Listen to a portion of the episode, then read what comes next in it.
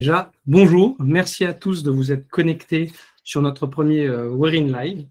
Euh, donc un concept euh, un peu différent, un peu particulier, car aujourd'hui, pas de présentation, pas de PowerPoint, pas de démo, pas de Rex en particulier, mais on vous invite plus à, une discussion qu'on va avoir avec Antoine sur le Quality Engineering, sur son parcours. Donc n'hésitez pas à participer à cette discussion, de préférence en chat. Aujourd'hui, on est plus de 100 personnes connectées, donc si on commence tous à prendre la parole, ça va être compliqué. Euh, l'événement va durer une demi-heure, donc euh, s'il y a beaucoup de questions, on essaie de répondre à vos questions en asynchrone à la suite ben, sur LinkedIn ou bien sur notre blog Werin. Donc n'hésitez pas à nous suivre euh, sur ces canaux pour qu'on puisse répondre à vos questions a posteriori. Donc comme je l'ai dit, ça durera une demi-heure. On va essayer de reproduire ces événements tous les deux mois. Euh, j'en profite pour remercier ben, la direction de Werin qui, euh, qui me donne l'opportunité euh, d'aller dans mon délire et de faire ce, live autour du Quality Engineering et de vivre ces moments-là avec vous. Bien sûr, ce live est enregistré, il sera disponible en replay et aussi en podcast. Et donc, on vous le partagera sur LinkedIn et sur notre blog par la suite. Donc aujourd'hui, j'ai l'immense honneur de recevoir Antoine Krasque pour ce premier live. Donc déjà, merci euh, d'avoir accepté mon invitation. Donc si vous ne connaissez pas Antoine, euh, Antoine est le directeur de la transformation digitale de la Redoute. Euh, il a entre autres aussi, pour ceux qui ne savent pas, cofondé Cerberus Testing ou d'autres activités, mais c'est surtout un passionné, un passionné de quality engineering et aujourd'hui il va nous en parler. Euh, il va aussi nous parler de la communauté qu'il a créée autour du Quality Engineering, QE Unit, euh, dont le but est de partager, fédérer et acculturer sur ce sujet du Quality Engineering. Je fais d'ailleurs partie aussi de cette communauté de façon euh, active. Donc, encore une fois, merci Antoine de participer à ce premier We're in Live. Donc, mm. moi, je te connais plutôt bien, on se voit mm. régulièrement. mais est-ce que, est que tu peux quand même te présenter en quelques mots le monde puisse connaître, connaître un peu ton parcours. Ouais, ça marche. Bah, merci aussi pour l'invitation et je pense bah, bravo à vous d'organiser euh, ce type d'événement. Donc, on est un groupe et toi aussi, Jean-François, personnellement, ça, ça prend du temps d'organiser des événements. Donc, je pense que c'est vachement bien. J'ai vu aussi que vous aviez euh, lancé un blog là récemment. Donc, ça, je trouve c'est vachement bien aussi de pouvoir contribuer dans, dans l'écosystème. Voilà, tout ce qui est contenu prend du temps. Donc, euh, voilà, je vous remercie aussi pour ça. Euh, bon, personnellement, juste pour essayer de faire un peu des highlights, donc je suis, moi, je suis basé au Portugal depuis 2015, donc ça m'empêche pas de me, déplacer euh, hors Covid. Donc voilà, ça va faire à peu près sept ans que je suis au, je suis au Portugal. Voilà, je, suis plutôt dans les communautés en France et ce pays-là, pour le coup. Euh, voilà, même si la partie participation conférence est plutôt en Europe, voilà, je vais pas trop dans les autres euh, continents. Et en termes d'expérience personnelle, en fait, moi, je retiens souvent un mot, c'est l'aspect transversalité. Et je pense que c'est aussi ce qui m'a amené après à créer la, la Unit. Donc j'ai commencé à faire du, par du développement, en software, en data engineering. Après, j'ai évolué vers de la gestion de projet, c'est ce que je voulais faire, euh, voilà, organiser les projets et, et driver du delivery. C'est ce qui m'a déjà aussi permis de me rendre compte que quand il faut livrer des projets, quand il y a des problèmes un peu partout dans la chaîne logicielle, c'est compliqué. Et c'est ce qui m'a aussi euh, fait, prendre conscience des limites de certaines organisations ou manières de travailler. Et après, j'ai eu l'opportunité de pouvoir faire plutôt du, du management. Donc, euh, dans un premier temps, du management d'équipe euh, software engineering, qui inclut aussi la partie QA, etc. Euh, et après, évoluer plutôt sur un rôle de directeur engineering. Donc, la différence, c'est que j'avais pas qu'un seul périmètre d'engineering, il y avait aussi un périmètre front, data engineering, et plus globalement, faire des choix technologiques au-delà de silo organisationnel. Voilà. Donc ça, ça m'a permis de, de faire plus que l'engineering entre guillemets. C'était aussi du management d'équipe, euh, de l'organisation, euh, mettre en place des méthodes et, et, surtout réfléchir plus globalement pour l'entreprise ou différentes équipes. Voilà, pas sur un seul prisme euh, local. Et du coup, depuis deux ans, j'ai rajouté, enfin, ce que j'ai commencé plutôt à faire, c'est de l'architecture. Donc, d'où après l'aspect euh, transformation techno euh, du rôle aujourd'hui. Et donc là, c'est vraiment réussir à faire un premier lien qui est euh, aligner les choix technologiques avec la stratégie d'entreprise. Mais techno, ça va au sens large des choix applicatifs, de solutions, à des choix plus locaux, de DevOps, de solutions de test, etc. Voilà. Et donc, du coup, c'est ça ouais, qui m'a amené, je pense aussi, par ce parcours, à, à, évoluer vers le quality engineering. Bon, on en parlera tout à l'heure, hein, ce que c'est. Et donc personnellement, bah, je participe, euh, j'anime euh, quelques communautés. donc euh, de, de, de, Tisleria, donc qui est au Portugal, la Unit, une, communauté Ministry of Testing Galeria, et aussi une communauté d'architectes qui a été co-créée avec Mano Mano et Cdiscount. Voilà. du coup, j'en profite pour me poser ma question un peu personnelle. Premier, Antoine, ce sera la seule. Tu fais énormément de choses. moi, j'ai la chance de travailler avec toi sur certains de tes sujets. c'est c'est hautement qualitatif et productif de travailler avec toi. Euh, brainstorming, c'est toujours quelque chose de très intéressant, mais du coup, ça fait beaucoup de choses. Et euh, sincèrement, moi, avant de te connaître, je pensais que j'étais productif. Euh, mais du coup, du coup, tu as mis la barre très haut, donc c'est très intéressant. Mais voilà, comment tu fais pour mener à bien tous tes sujets? Donc, je me doute que tu as, aussi appris à mieux t'organiser pour pouvoir traiter ces sujets-là, parce mm-hmm. qu'il y a 24 heures dans une journée. Donc, mm. euh, c'est peut-être out, out, of the box la question, mais je trouve que c'était intéressant de, D'accord, comprendre aussi ton état d'esprit euh, qui t'a amené vers le quality engineering quelque part. Ouais. D'accord. Bah, je pense qu'il y a un premier point qui, qui peut faire la différence pour tout le monde, c'est que, enfin, ce que je fais, j'aime bien. Donc, j'ai pas forcément l'impression de travailler. Donc, je pense que ça, ça m'aide à travailler plus longtemps et à travailler plus efficacement parce que ça, ça m'intéresse vraiment. Donc euh, ça, je pense que c'est vraiment un, quelque chose d'important pour peu importe ce qu'on fait. Euh, après, le deuxième, c'est de savoir avoir, des priorités et savoir faire des sacrifices. Donc dans les dans les priorités, pour moi, il y a surtout savoir ce qu'on veut pas faire, parce qu'on a tendance à trop en faire et perdre le focus, et c'est encore quelque chose que je dois travailler aujourd'hui. Et après, les sacrifices, bah, c'est c'est savoir euh, bah, parfois prendre, prendre sur son temps perso pour faire les choses qu'on aime vraiment. Donc euh, voilà, je travaille beaucoup le très souvent le soir et les souvent le samedi le dimanche plusieurs heures, etc. Mais je pense que c'est voilà, aussi un choix un choix personnel et parce que ça rejoint le premier point de passion et de motivation. Et après, le dernier, c'est qu'il faut, je pense, vraiment être tout le temps sur le l'apprentissage et l'amélioration continue. Moi, je pense que je suis très loin dans d'un niveau de productivité que je voudrais avoir aujourd'hui. Mais voilà, je pense qu'il faut vraiment euh, savoir mettre les fondations, mettre en place des processus, des bonnes habitudes. Euh, et ça revient à l'autre sujet d'avant, de traiter les bonnes priorités et avoir du focus dans ce qu'on fait. Mais je pense que c'est vraiment l'amélioration continue, euh, l'amélioration continue personnelle euh, là-dessus. Voilà. Bon, quelque chose que je fais par exemple, euh, ouais, la pratique, voilà. ce que je fais personnellement, c'est quand je veux voir un sujet, bah, je, avant d'adresser un sujet, je vais lire par exemple les 5-6 livres autour d'un thème, les articles, les blogs, pour pas faire les erreurs euh, que tout le monde a fait, quoi. Parce que je pense que personnellement, je lis pas mal de livres, mais les livres, je pense que c'est vraiment très intéressant parce qu'on peut apprendre de 10 ans d'expérience de quelqu'un en quelques heures. Et donc, je recommande, si vous n'avez pas l'habitude, par exemple, de lire des livres, bah, je vous recommande d'en faire une habitude journalière. Voilà. Comme je vous ai dit, c'est une machine. Euh, mais c'est toujours intéressant d'échanger avec toi, Antoine, et de partager là-dessus. Et je, reviens sur le cœur de notre sujet, qui est un peu le, quality engineering démystifié. Euh, donc, on a déjà eu cette conversation euh, à part, oui, aussi avec d'autres personnes du Q-Unit qui sont aussi présents aujourd'hui c'est qu'on a l'impression aujourd'hui qu'il y a plusieurs définitions du quality engineering et qu'il y a peut-être mhm. des fois un amalgame. Euh, du coup, euh, pour toi, c'est quoi le quality engineering? C'est quoi ta définition? Euh, Voilà, souvent, on, peut dire que c'est juste de la QA. Mhm. Moi, mon point de vue, c'est que c'est pas que ça, globalement. mais voilà, mhm. je, te laisse, donner ton avis et peut-être que moi, je, je, compléterai avec ma vision. Ouais. N'hésitez pas, vous aussi, si vous avez des questions sur ce sujet-là. Euh, c'est peut-être la, question qui fâche du moment sur, mmh. sur l'échange. Mmh. Voilà. Bah, du coup, j'ai effectivement commencé par dire ce que c'est pas. Il y a un premier point qui est ce que tu disais. Donc, c'est, c'est pas que de la QA ou que du test ou etc. Et c'est pas non plus que de l'engineering. Donc, je pense qu'on pourrait se dire, mais pourquoi on appelle ça quality engineering du coup? Mais bon, on, on, on y viendra après.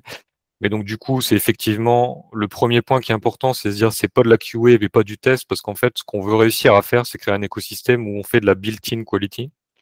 Donc le premier sujet, c'est se dire on veut pas faire du test pour du test ou de la qualité pour de la qualité. Ce qu'on veut faire, c'est le minimum d'efforts globalement pour euh, produire du software qui apporte de la valeur pour le pour le business. Donc, voilà. Donc si moi je devais donner une définition euh, quality engineering, c'est tout ce qu'on fait pour délivrer de la valeur métier avec le minimum d'efforts pour pouvoir euh, délivrer de la valeur aujourd'hui et grandir demain.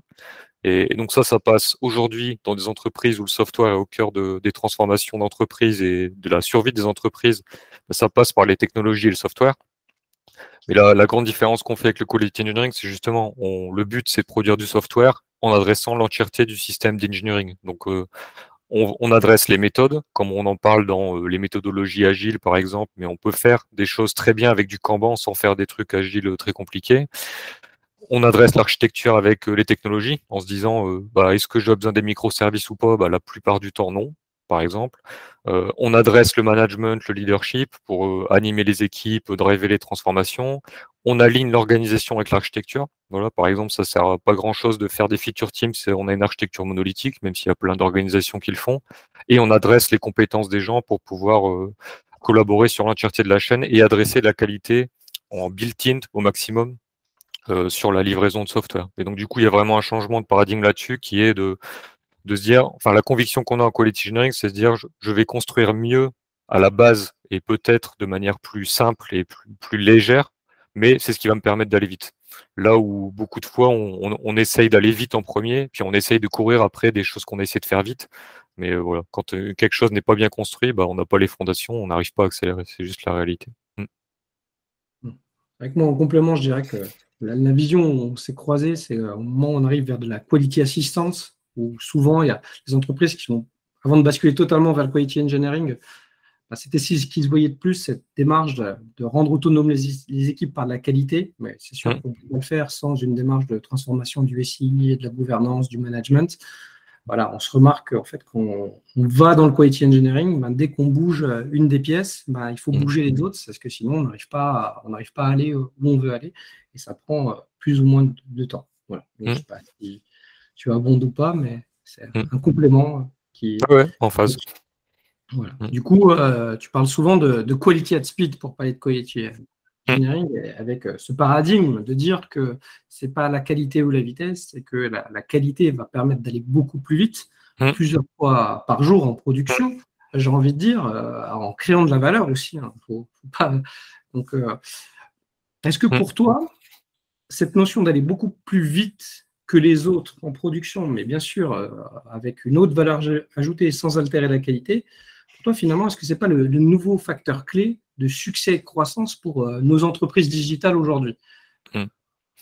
Ouais, bah effectivement, on voit, enfin, on a vu dans beaucoup de reports et l'évolution de l'écosystème. Donc, on parle depuis euh, à peu près plus de 15 ans de DevOps, où le focus initial, ça a été euh, les équipes de dev, les opérations, automatiser des choses, essayer de livrer du software plus vite. Donc, on, et globalement, c'est ça qu'on a beaucoup travaillé, en essayant de mettre de la QA, des tests, etc. au milieu de ça.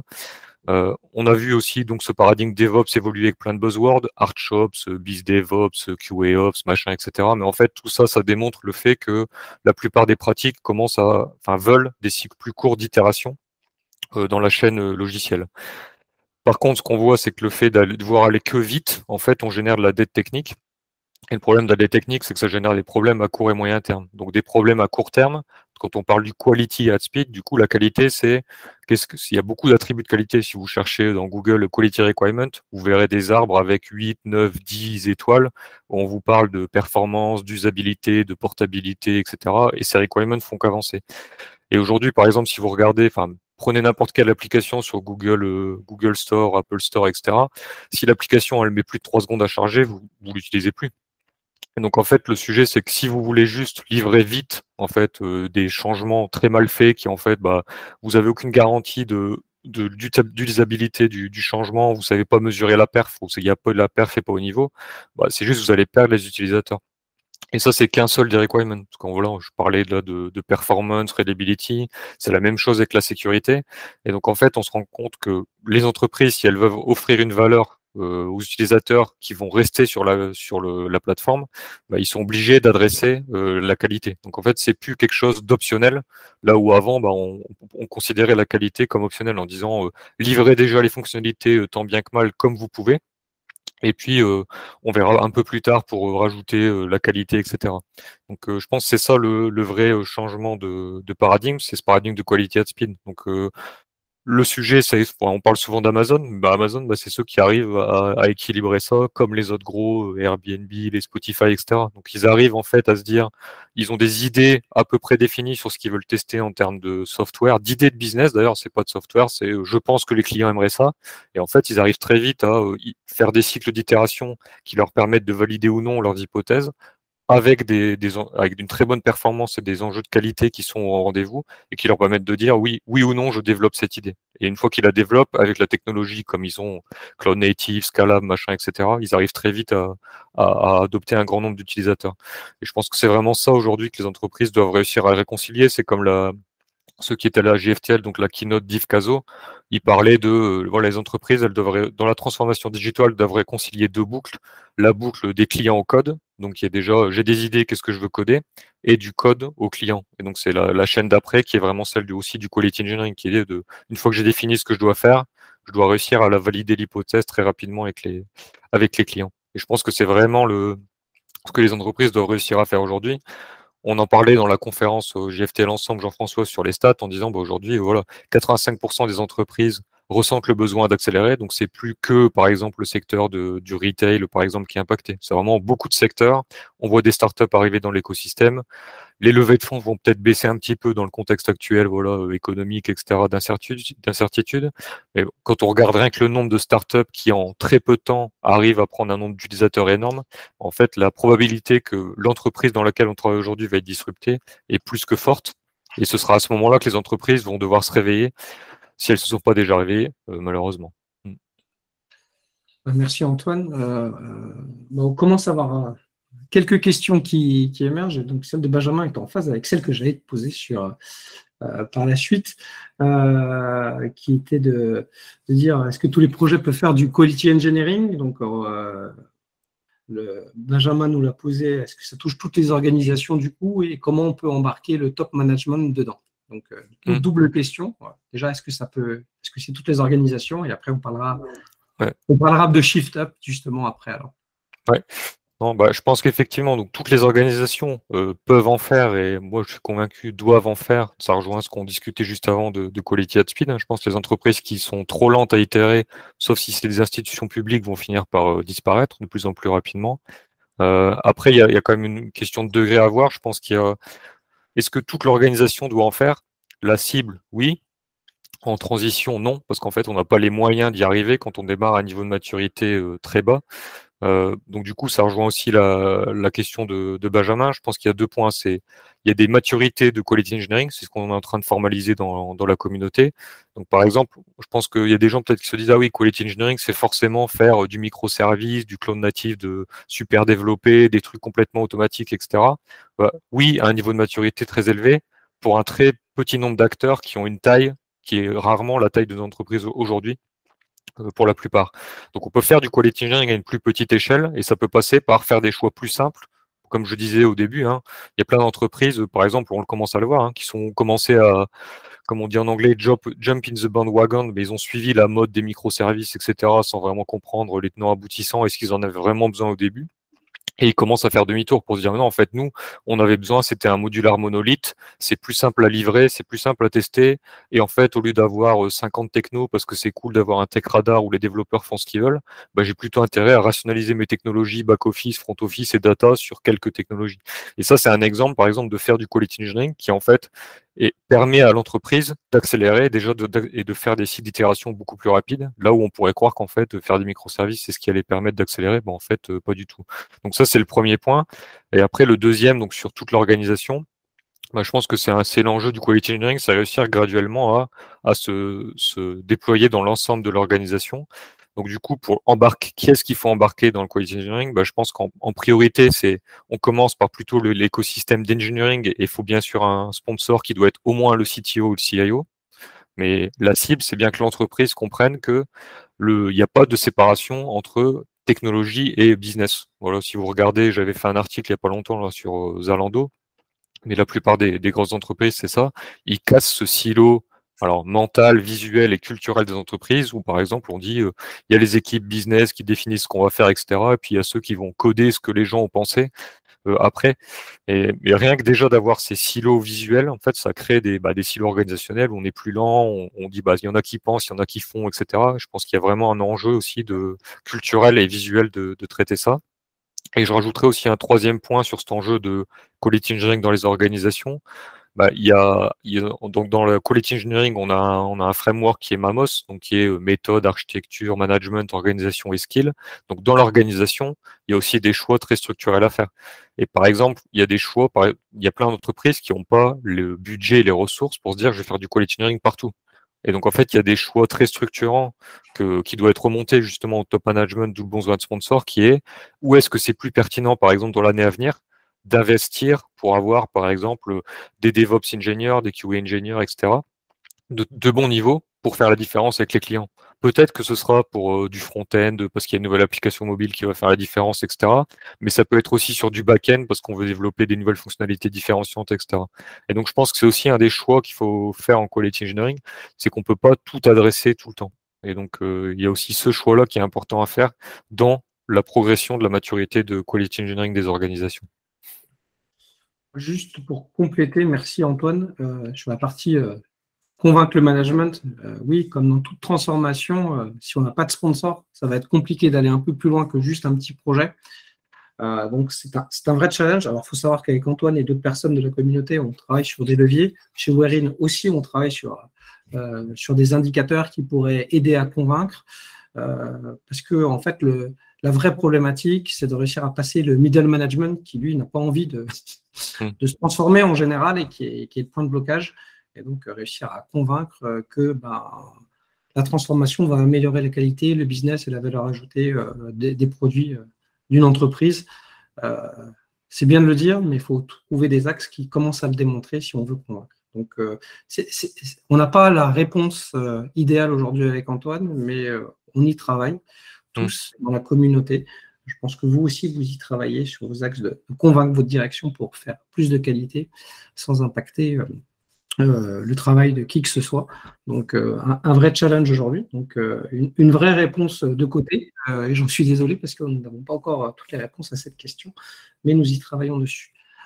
On a d'autres questions, Antoine. Donc, j'ai mm-hmm. essayé de, le voir. Donc, une certaine Nadia T, que tu, tu dois connaître. Je travaille avec Antoine. Euh, comment faire bouger les organisations pour former les profils donc, euh, et surtout créer de la valeur? Bah ouais, donc là la réponse elle peut être assez large parce que c'est effectivement bah, mettre en place le, le engineering. Je pense qu'il y, a une première partie de la question qui est comment faire bouger les organisations. Bah, je pense que cette question-là part aussi du postulat que les entreprises du coup n'ont pas conscience du besoin de transformation, donc on continue Asie, ça va marcher, etc. Donc là, normalement, les, techniques euh, à, disposition, c'est quand on a un peu le temps, euh, faire prendre conscience en montrant euh, des entreprises similaires qui ont fait faillite, où ça va pas, etc., pour dire attention, signal d'alarme, si vous continuez comme ça, bah, en fait, on va dans le mur. Donc ça, ça marche si, les, si la culture est assez proactive. Hein. C'est comme quand on vous dit arrêtez de fumer, mangez plus sain. Bon, il y a des gens qui le font, il y en a qui le font pas. après, la, la deuxième deuxième solution, où là, elle est plutôt réactive, bah, c'est quand les entreprises se prennent un mur. Enfin, voilà, donc euh, ça peut être un petit mur, donc euh, un projet qui prend six mois de retard, euh, par exemple, ou trois, six mois, ou etc. Ou ça peut être beaucoup plus grave, hein, ça peut être un incident, un incident en production qui impacte, je sais pas, un million de clients pour un portefeuille d'entreprise à cause de failles de qualité, de structurel du système d'engineering. Et là, bah, suite à une crise, l'organisation fait un débrief et se dit bah, il faut qu'il y ait des changements profonds, etc. Et commence à se dire il faut du quality engineering? Mais je pense que normalement, c'est les deux types de facteurs qui font que les entreprises euh, se réveillent. Voilà, donc en espérant pour la plupart que ce soit le plus proactif, euh, le plus proactif possible. Et après, donc sur la deuxième partie de la question sur le comment former du coup les, les profils et, et, créer de la valeur, bah, je pense qu'il y, y, a un sujet sur la, la formation des, des, profils. Donc on en a parlé bah, sur la, la présentation qu'on avait fait à la JFT avec Jean-François, donc en disant l'objectif en quality engineering, c'est de réussir à adresser la qualité, monter le niveau de qualité en par défaut, enfin créer de la qualité par défaut et du built-in quality euh, au départ sur l'ensemble de la chaîne logicielle. Donc, ça veut dire qu'il faut qu'on ait des profils qui sachent interagir plutôt au début, donc sur la partie euh, product management, spécification, des gens plutôt au niveau de la partie coding, plateforme, euh, livraison, et des gens plutôt sur la partie expérience client, amélioration de, de l'expérience, des opérations, shift right.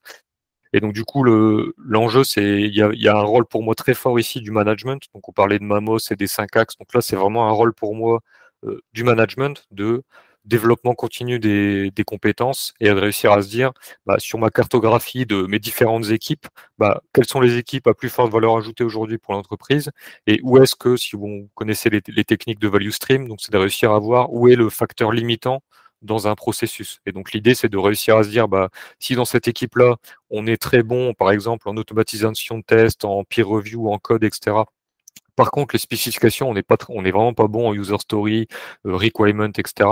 Bah, l'enjeu là du management, c'est plutôt d'aller trouver des profils et les former pour améliorer du coup ce facteur euh, limitant.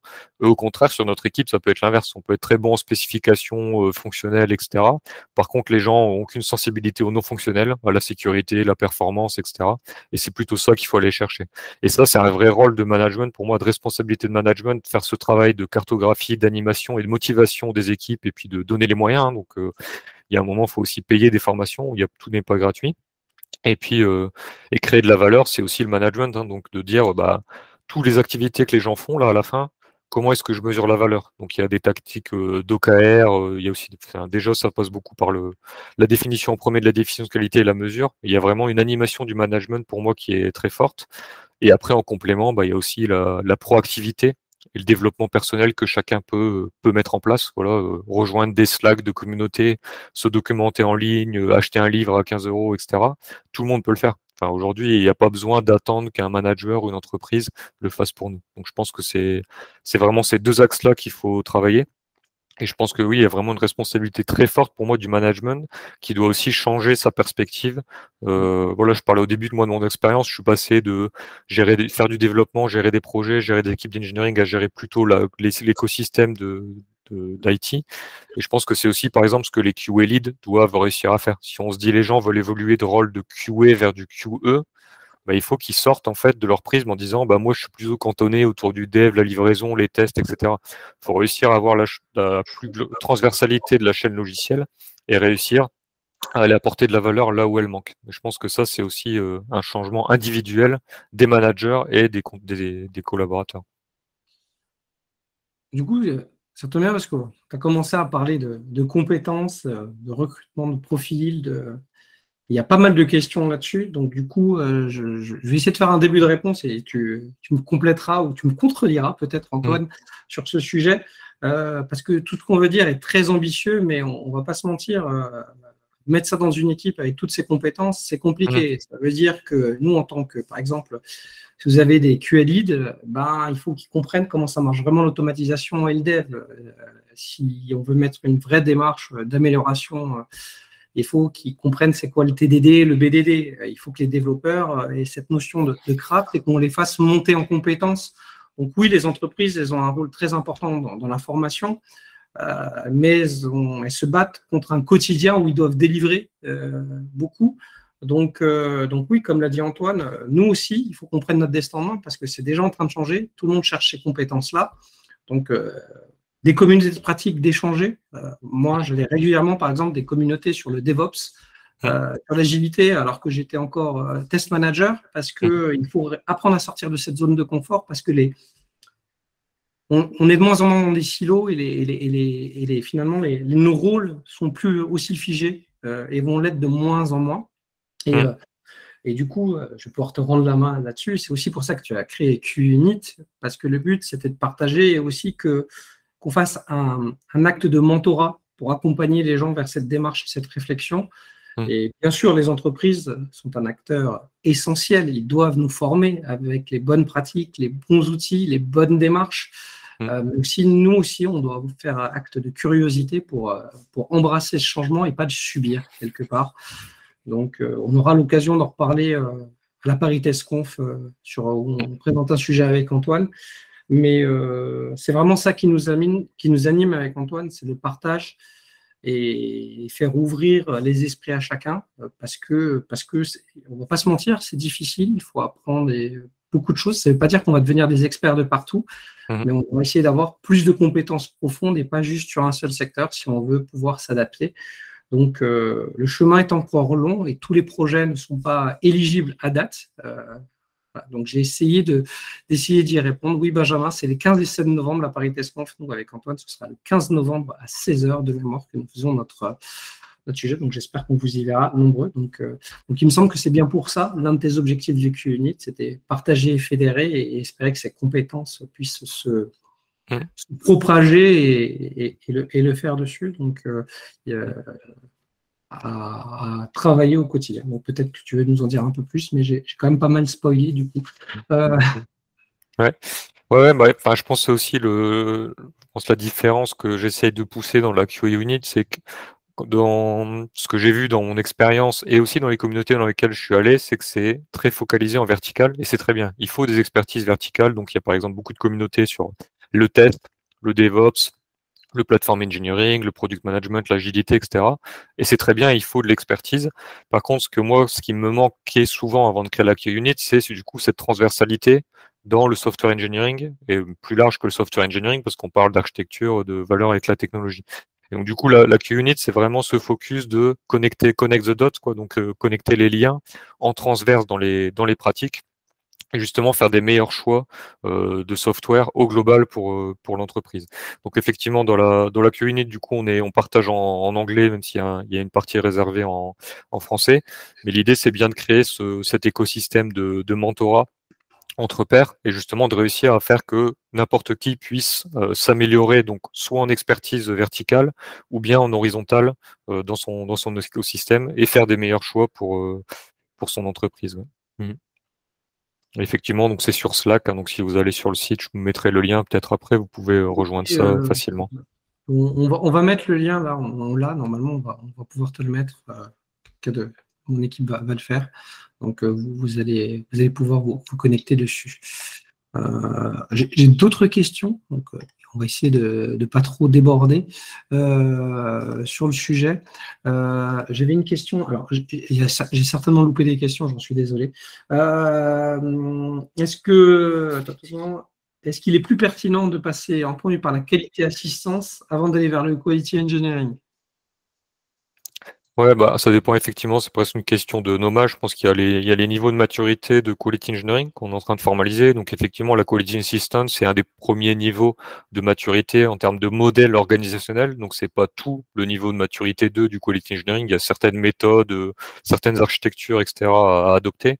Mais la partie quality assistance, c'est effectivement un modèle de transition euh, utile qui est en fait euh, efficace pour se dire, bah, j'ai des gens qui savent faire au, départ de, la QA, du test, etc., des software ingénieurs qui sont pas forcément sensibilisés à la qualité et je veux faire une étape transitoire où en fait on fait comprendre que la quality doit être built-in, on veut faire du build better, build faster. Et donc du coup ce qu'on fait c'est qu'on on change les rôles de contributeurs de gens de la qualité pour se dire bah en fait les gens qui produisent le code au départ doivent mieux le faire et donc doivent être coachés, supportés par des rôles de QA lead coach ou même de, de QA existants.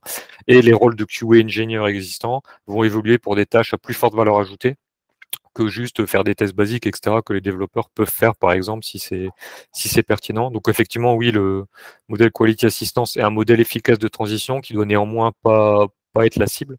Euh, la cible, c'est bien d'avoir des, des, unités indépendantes de quality engineering avec des gens relativement indépendants pour itérer avec du quality at speed il y a, d'autres organisations qui passent, qui passent par l'architecture, euh, le DevOps, euh, pour tendre vers du quality engineering. Bien avant de faire du quality assistance, euh, c'est pas forcément. On voit souvent parce que Atlassian a énormément communiqué là-dessus, mais c'est pas toutes les organisations qui commencent par ce bout-là. Donc, une fois de plus, c'est une question de contexte et de culture d'entreprise.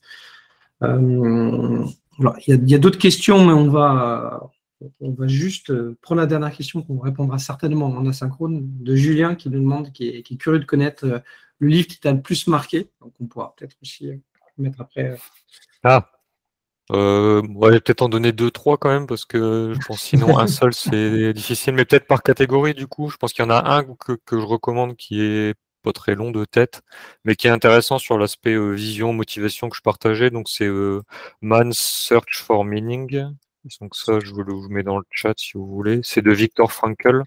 Donc celui-là est, très intéressant. Donc quand vous lirez le, enfin, je le recommande à n'importe qui. Il est pas, pas très cher en plus de tête. Donc celui-là est intéressant pour l'aspect euh, d'avoir une vision et c'est en quoi ça nous motive face aux, bah, voilà, aux, aléas et aux difficultés.